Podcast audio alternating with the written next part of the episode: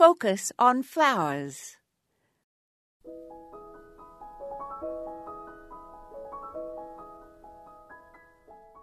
There is still time to plant more bulbs and make sure that next spring and early summer is really spectacular. Try Camassia, also known as Indian lily and Indian hyacinth.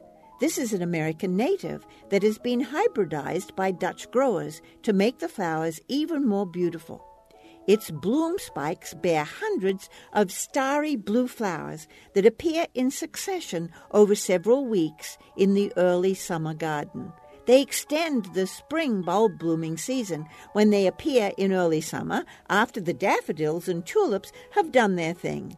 Camassias are not as well known, but they bloom well in most types of soil and do well in sun or shade.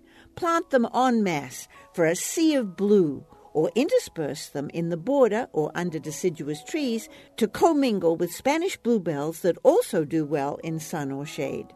Hardy gladiolus, that also do their thing in early summer, also make good companions for Camassia, as their mixed colors are lovely with cool blue.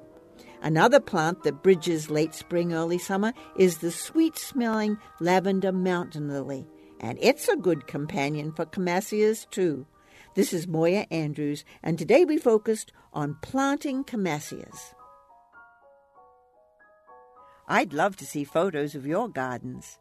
Visit our website, focusonflowers.org, and scroll down to the bottom of the page.